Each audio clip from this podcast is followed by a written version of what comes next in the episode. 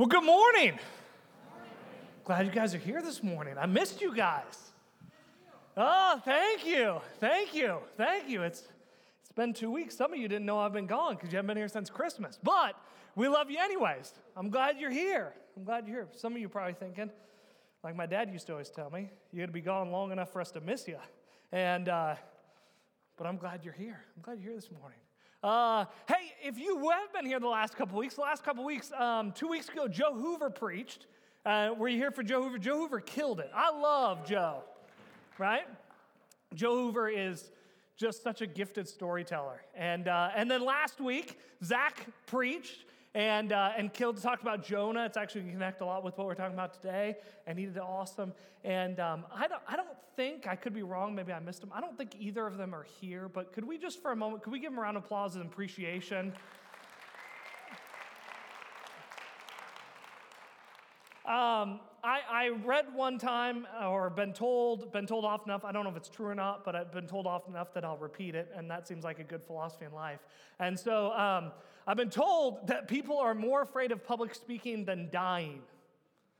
And so, man, I'm just so grateful for guys like Joe and Zach and a collection of other individuals um, uh, who are willing to come up uh, and stand up on the stage and, uh, and pour their heart out to you. And so, so grateful uh, for them. We are, after two months, I know you've been waiting with bated breath. I know you've been waiting as impatiently as you've been waiting for Mandalorian season two to come out for us to get back to the book of Matthew, but it has come. So we are in the book of Matthew. So if you have a Bible, you can turn to Matthew 8. If you have it on your phone, you can turn there. If not, you can just follow on the screen. It's no big deal. It'll all be up on the screen. Matthew 8 is where we're going to be.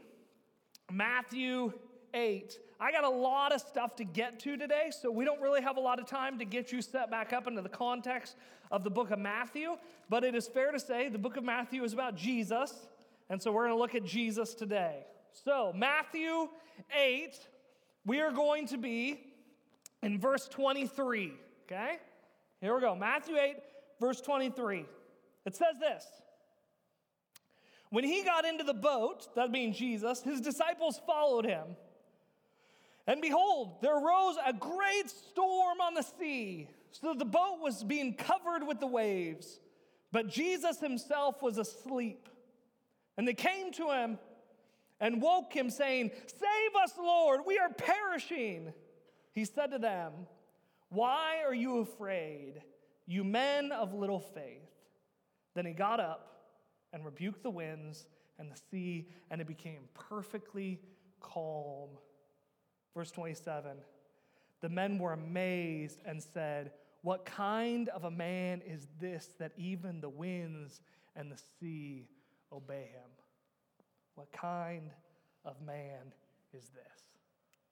Now, now here, here's the thing there, there are generally two ways we can read the Bible. There's a lot of things we can do, but in this context, I want to tell you about two ways we can read the Bible. Okay, these four verses are a perfect example. Okay, one of the ways we can read the Bible is like this from a distance. Okay, and here's what we get from a distance. This is a great story. Isn't this a great story? Amazing story. Jesus calms the storm. Did you know that? It's an amazing story. There are waves crashing over the boat. Jesus speaks. And it doesn't just say the wind stopped, but it says the water became calm. That's an amazing story. And what we could get out of the story today is we could look at the story and we could go, oh, Jesus, he's amazing. The disciples, they're idiots right? Which is what we do a lot of times. We, we go, oh, Jesus, amazing. Did you hear about the time that Jesus healed that lady? Did you hear about the time when she just touched his garment? Did you hear about the time when Jesus fed the 5,000? Jesus, amazing. The disciples, idiots, right? In fact, we could even pile on, like Zach was talking about last week. It's easy to kind of pile on to Jonah, right? And be like, Jonah, seriously, like, how do you not know? How do you not understand? And it's easy to pile on the disciples because, little thing for you to know is um, uh, the book of Matthew isn't actually in chronological order. There's a lot of reasons we can talk about it. It doesn't erode our confidence in the text, it has to do with how they wrote stories 2,000 years ago. But this story actually came after the disciples have been following Jesus for about two years. After two years. And we can look at them and go, Jesus, amazing. Disciples, idiots. Two years. Come on, disciples, get it together. Right? That's one way we can read the story. Or we can read a story and we can actually see that maybe we have a lot more in common with the disciples than we want to acknowledge. And that maybe, maybe, just maybe, God's trying to say something to us about the waves in our lives today.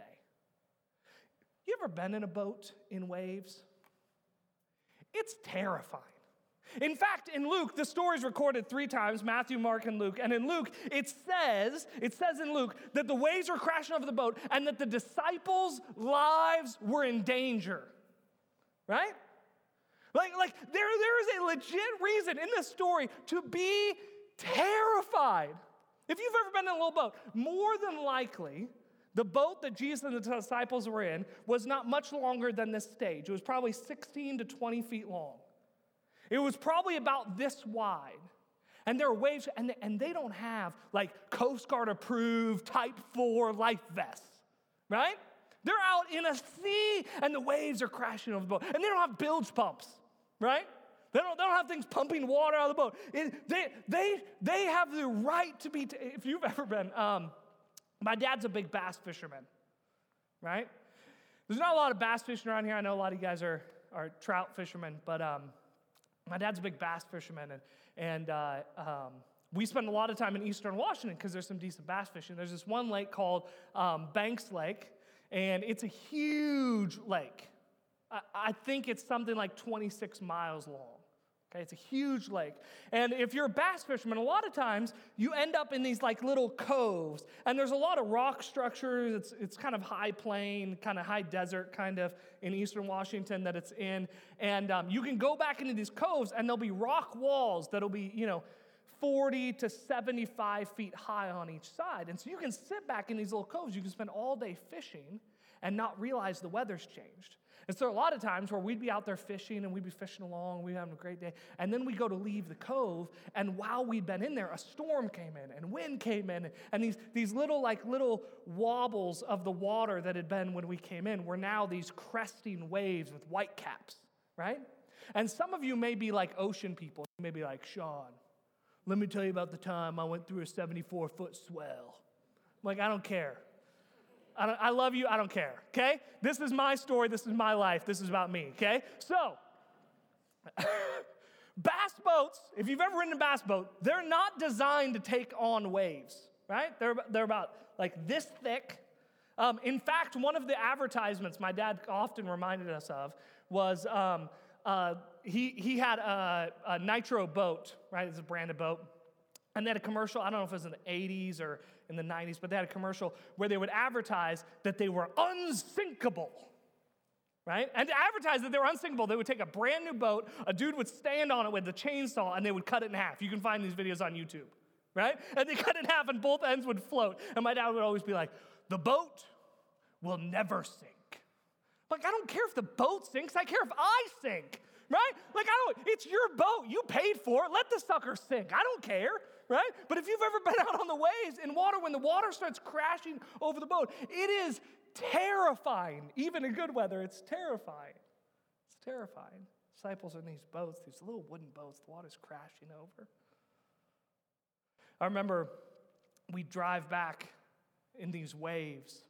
You know, I'm eight, nine, 10, 27 years old, and we're driving back and my dad would always have this thing. He's like, we can't slow down. We can't slow down.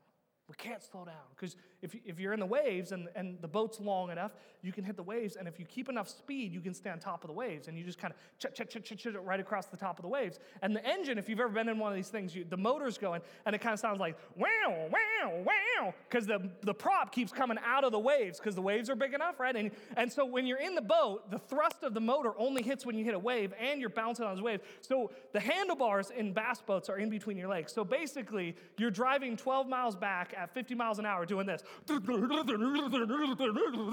Right?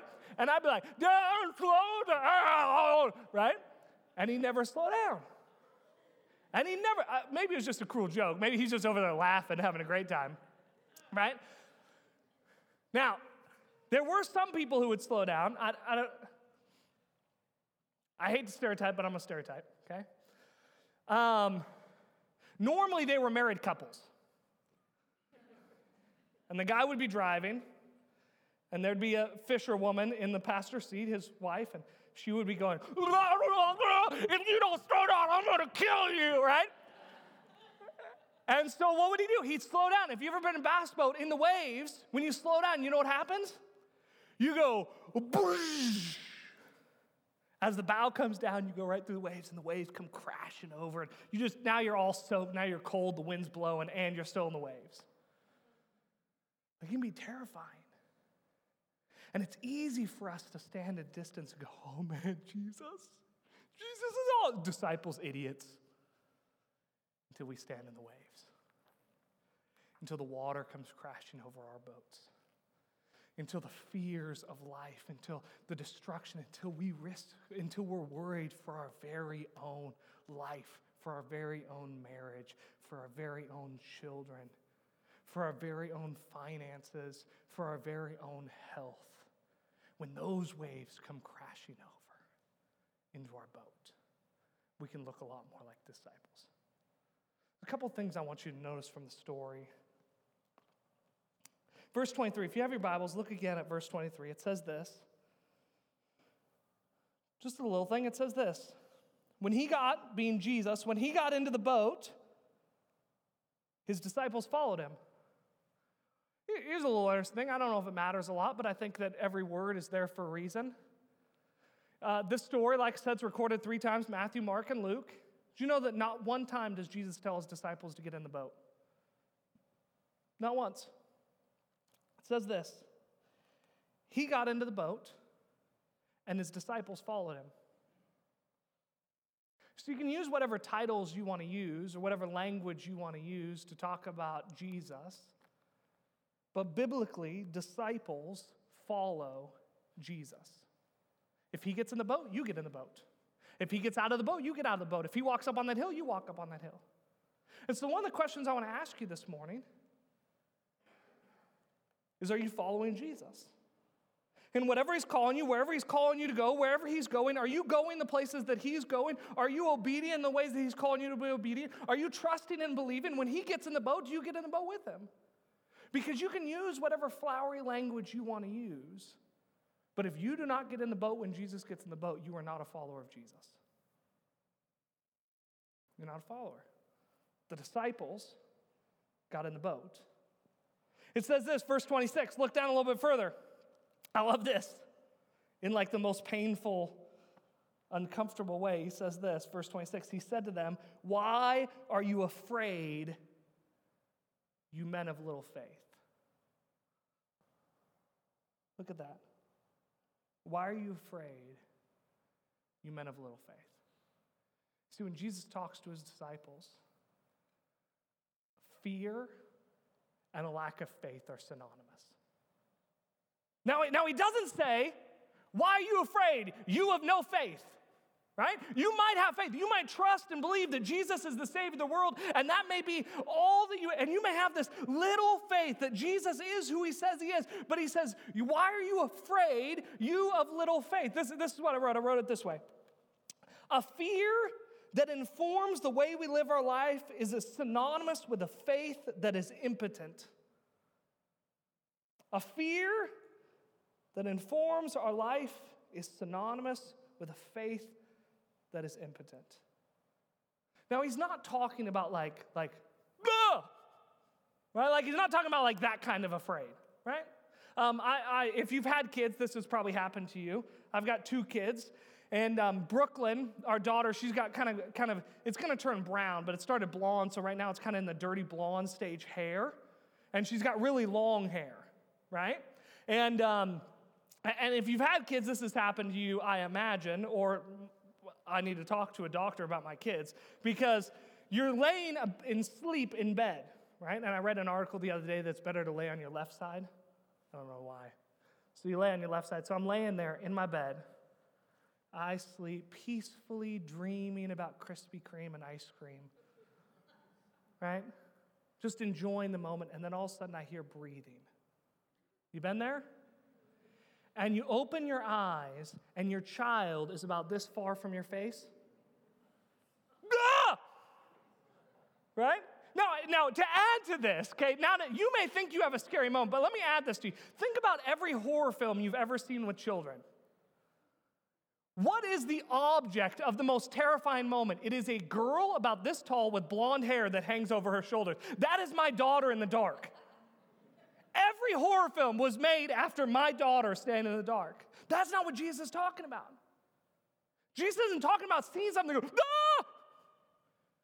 Jesus is talking about the disciples who've taken their eyes off of the one who spoke the waves into existence and have rather turned their hearts to make decisions based on the waves they see crashing over their boats.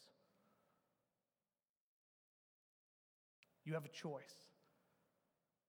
And this is hard. Sometimes the things Jesus has to tell us are hard. You have a choice. You have a choice this day to live out of fear or to live out of faith. I wonder. I wonder how many decisions we've made. Flowery language, nice, spiritual sounding language, justifying about how we're being good stewards and being responsible and we're, we're being accountable with the things that God's in charge. I wonder how many decisions your life you've made out of fear.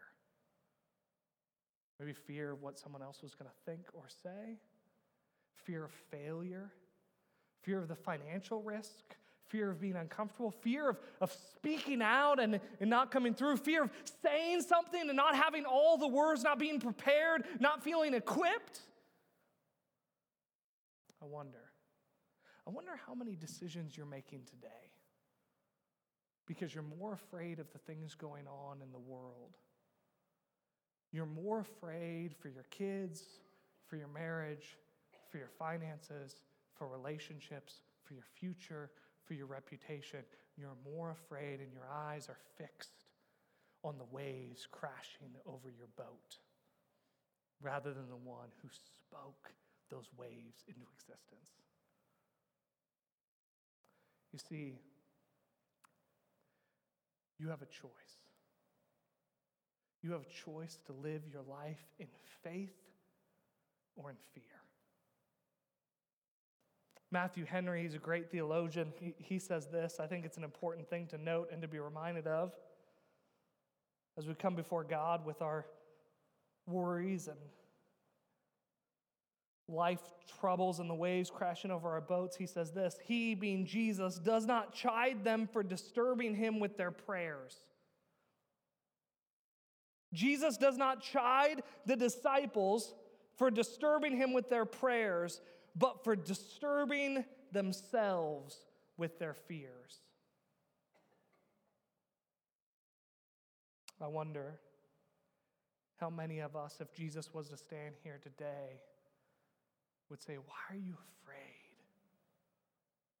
Do you not know? Do you not know the one who holds all things together? Do you not know the one who owns the cattle on a thousand hills?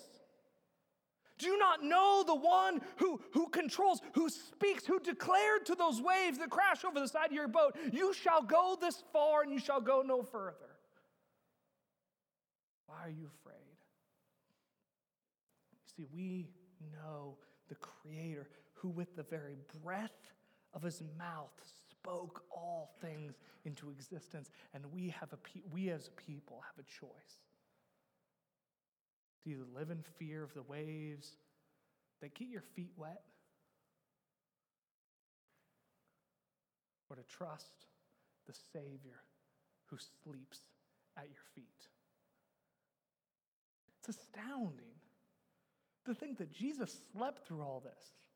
I mean, you remember, the boat's like this big, right? Like it says that the waves are coming over the side of the boat. Luke tells us that there are very risk and danger for their lives.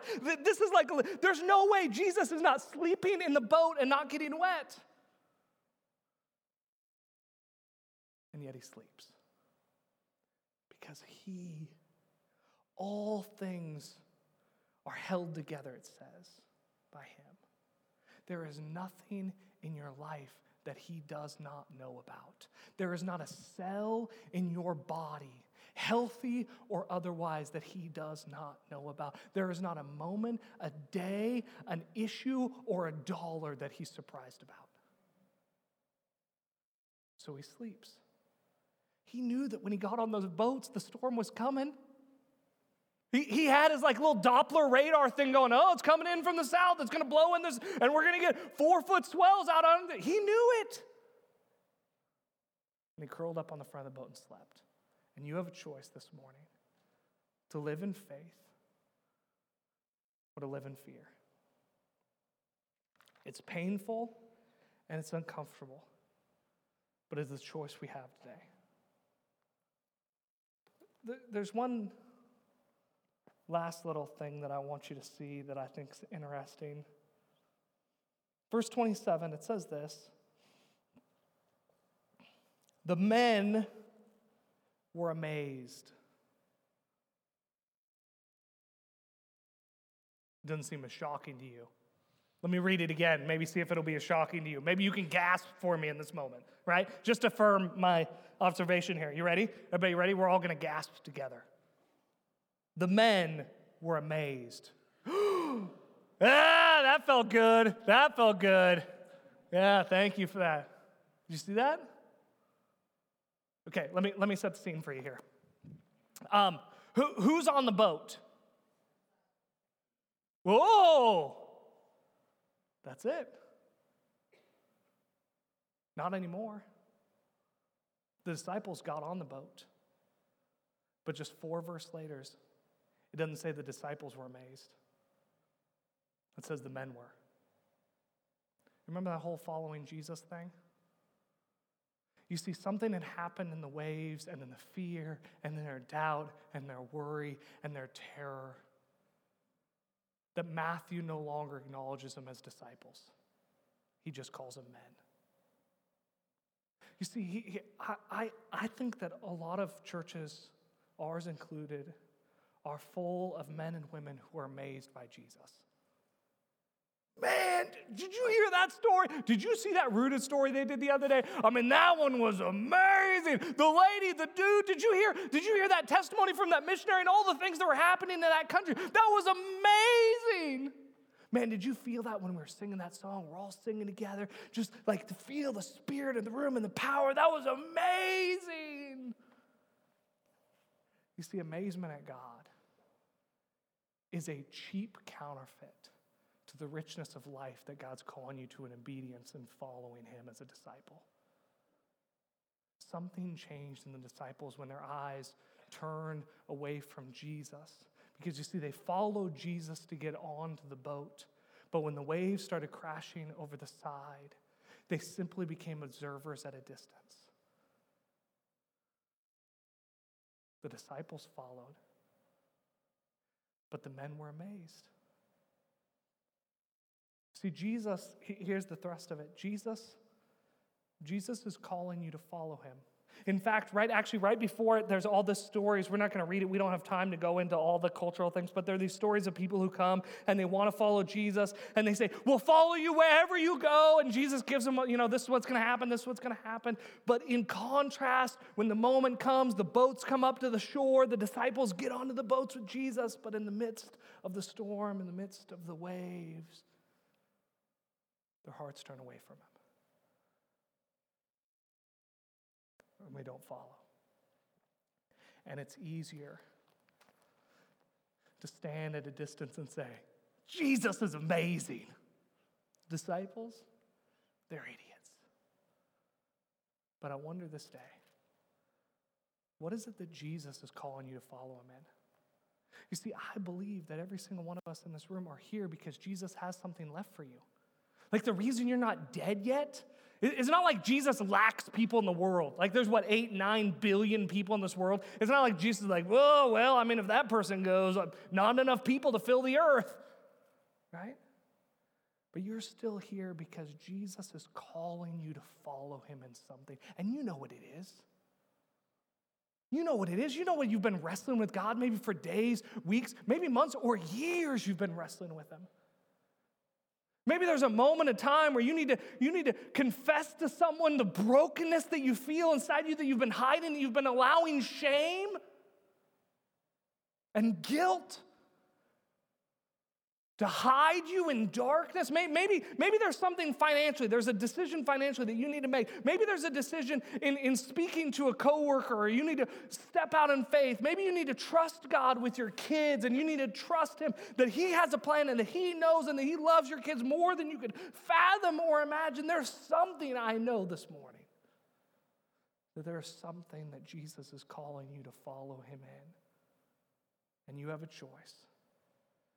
You can either stand at distance and say, Oh, Jesus is amazing. Wasn't that, wasn't that a great sermon? Wasn't that a great song? Wasn't that powerful? Wasn't that awesome? Or you can choose to be a disciple. You can choose to be a disciple who follows Jesus wherever he goes, no matter the waves, no matter the risk.